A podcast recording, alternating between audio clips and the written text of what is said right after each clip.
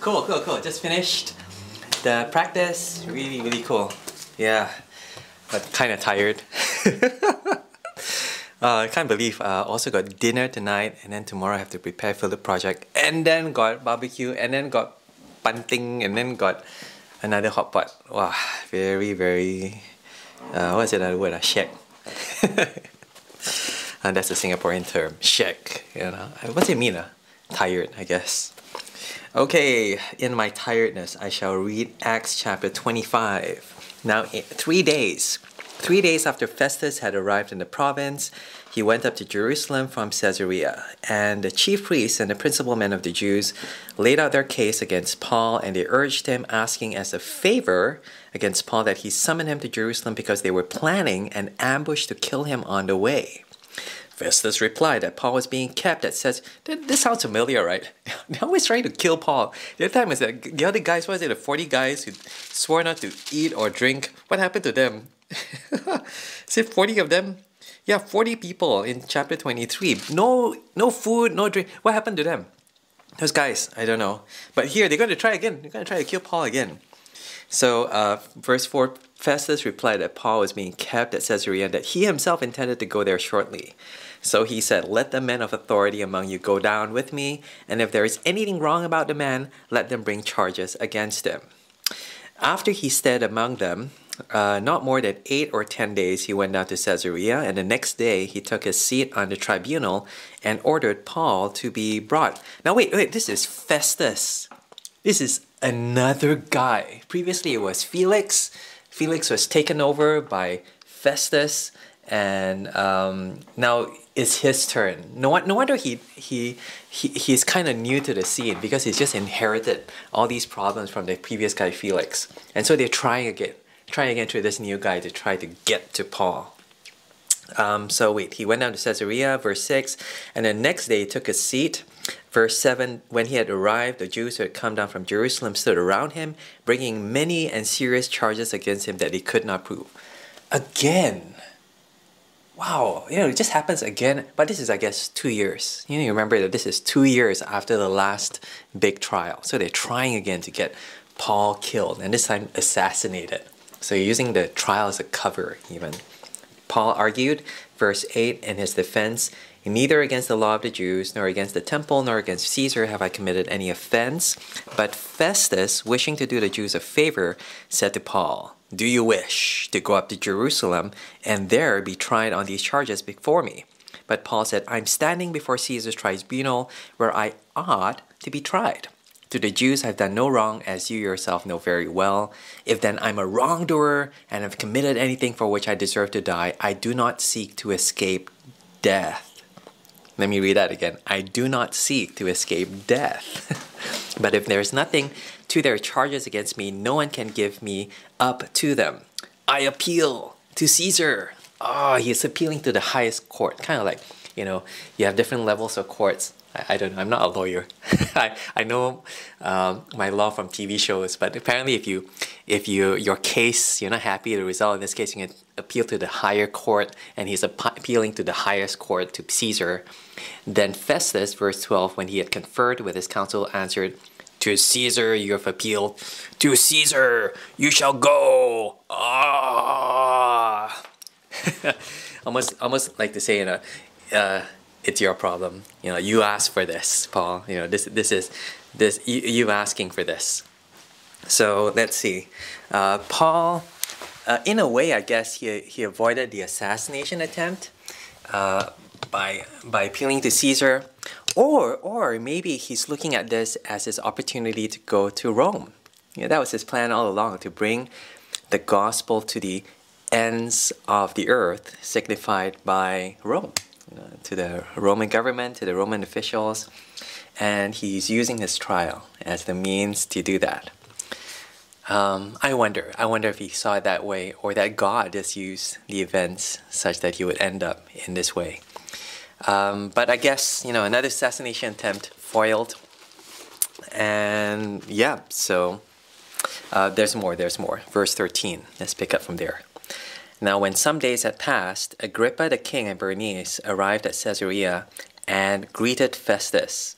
And as they stayed there many days, Festus laid, Paul's case before the king, saying, There is a man left prisoner by Felix, and when I was at Jerusalem, the chief priests and the elders of the Jews laid out their case against him, asking for a sentence of condemnation against him.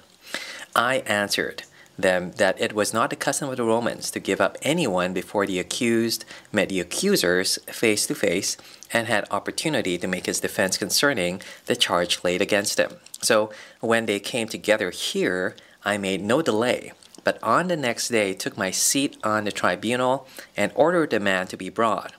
When the accusers stood up, they brought no charge in his case of such evils as I supposed. So even, uh, what's his name, Festus, even Festus could see that this guy doesn't deserve the kind of treatment because the charges don't hold up.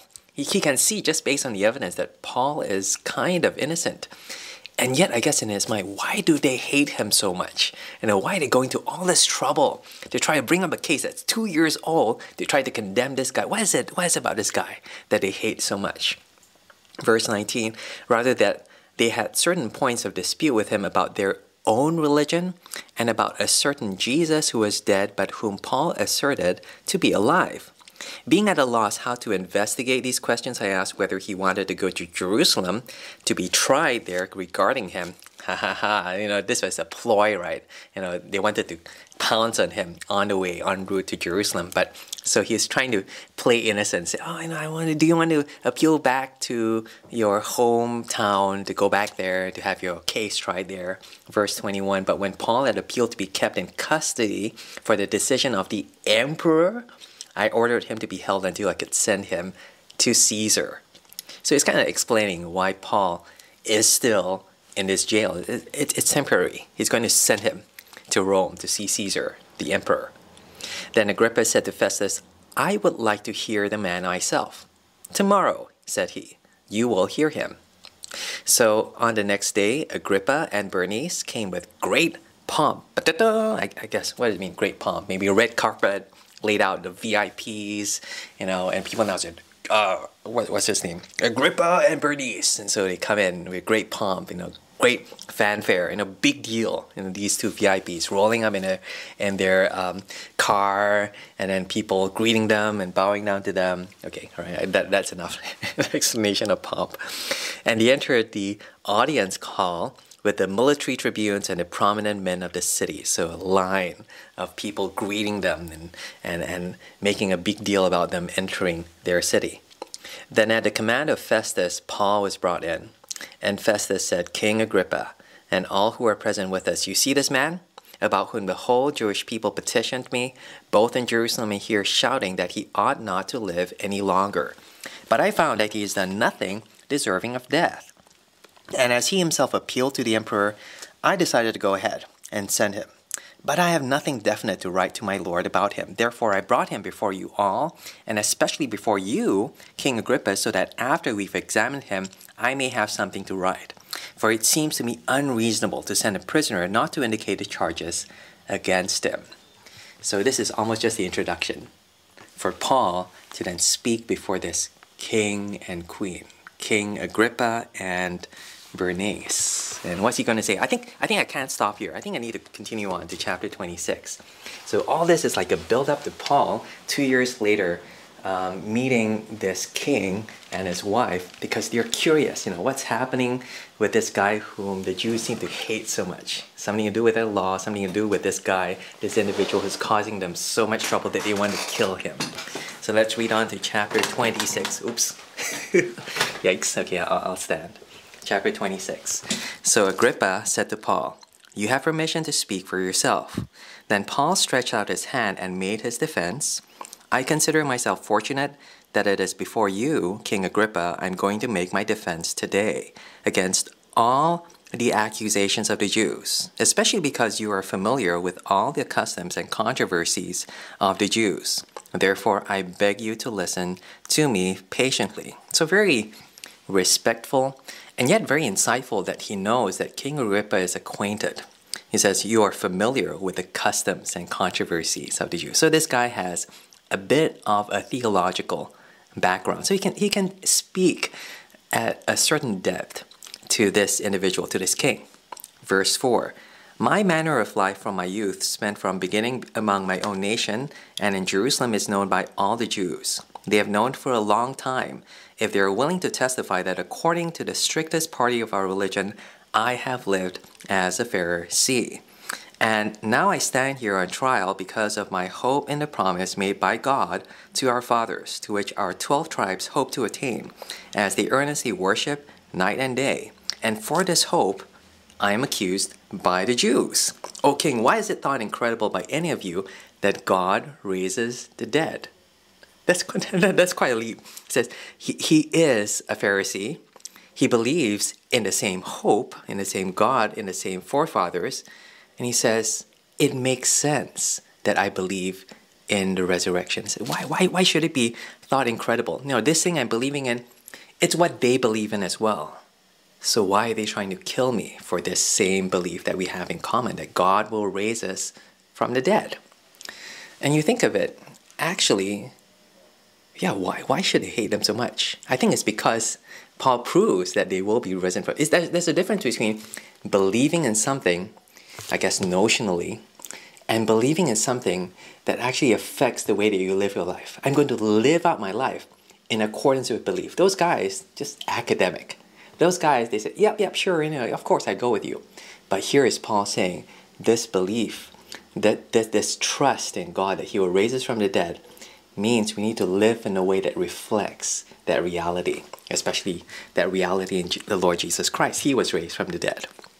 Verse 9 I myself was convinced that I ought to do many things in opposing the name of Jesus of Nazareth, and I did so in Jerusalem. I am not only locked up many of the saints in prison after receiving authority from the chief priests, but when they were put to death, I cast my vote against them. And I punished them often in all the synagogues and tried to make them blaspheme. And in raging fury against them, I persecuted them even to foreign cities. Verse 12 In this connection, I journeyed to Damascus with the authority and commission of the chief priests. At midday, O king, looks like Paul is rehashing his whole conversion before King Agrippa.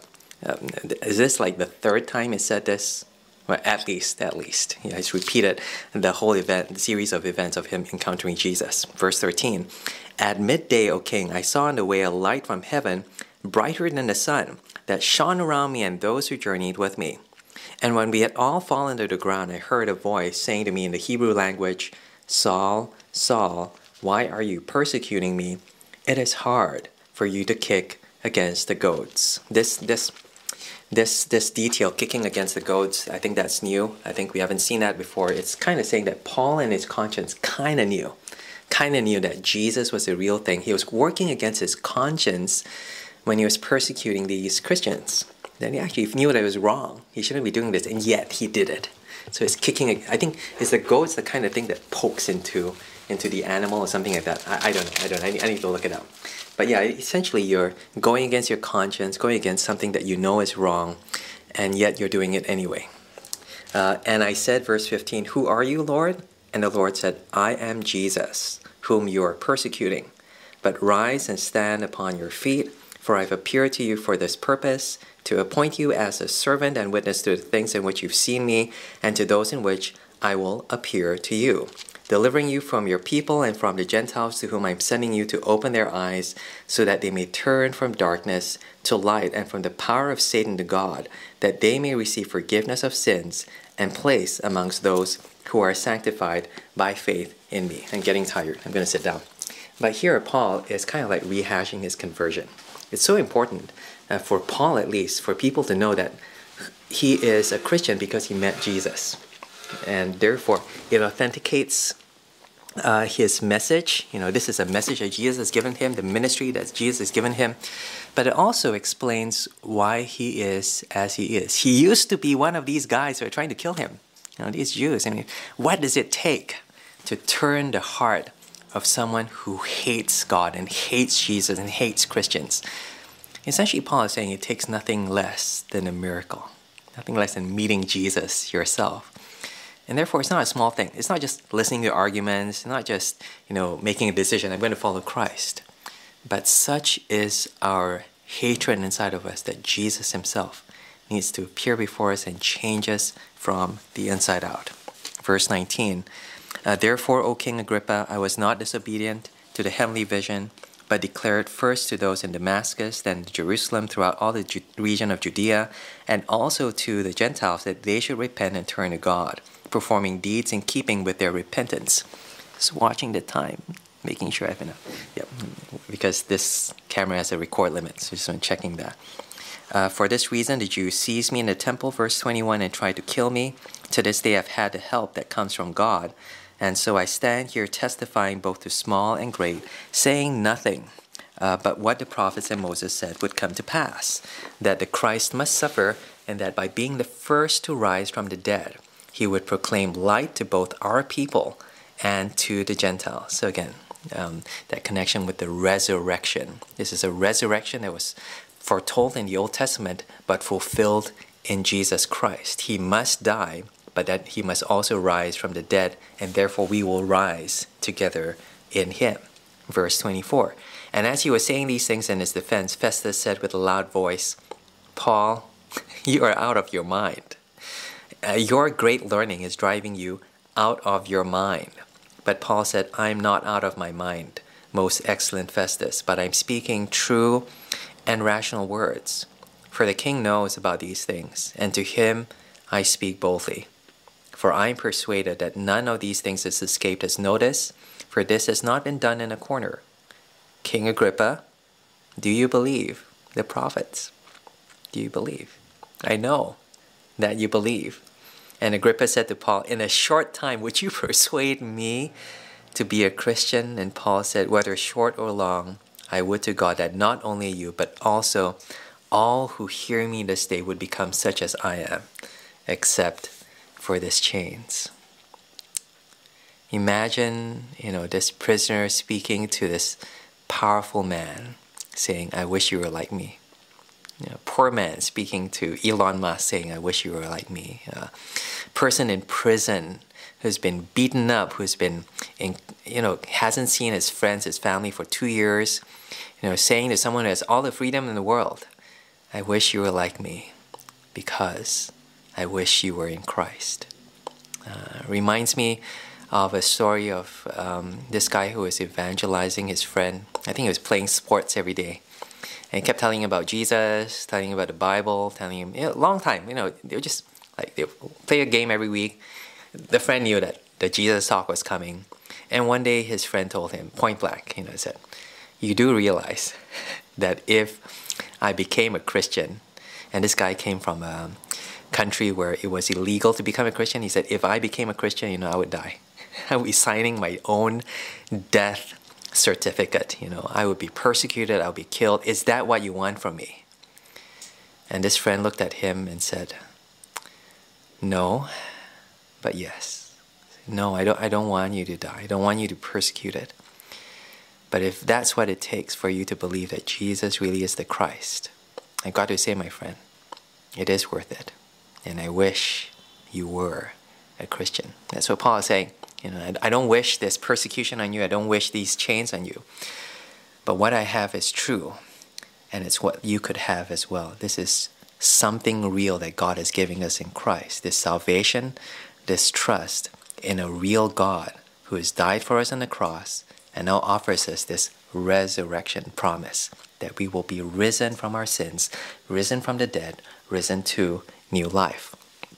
Verse 30 uh, Then the king arose, and the governor and Bernice, and those who were sitting with them. And when they had withdrawn, they said to one another, This man is doing nothing deserving death or imprisonment.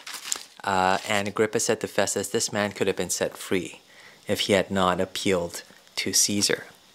And that's how he ends, with everyone everyone knowing that he's innocent. You know, this guy could have been set free, but he's almost intentionally staying in prison, if that makes sense. You know, he could have been set free if he didn't appeal to Caesar. But Paul seems to know something that they don't.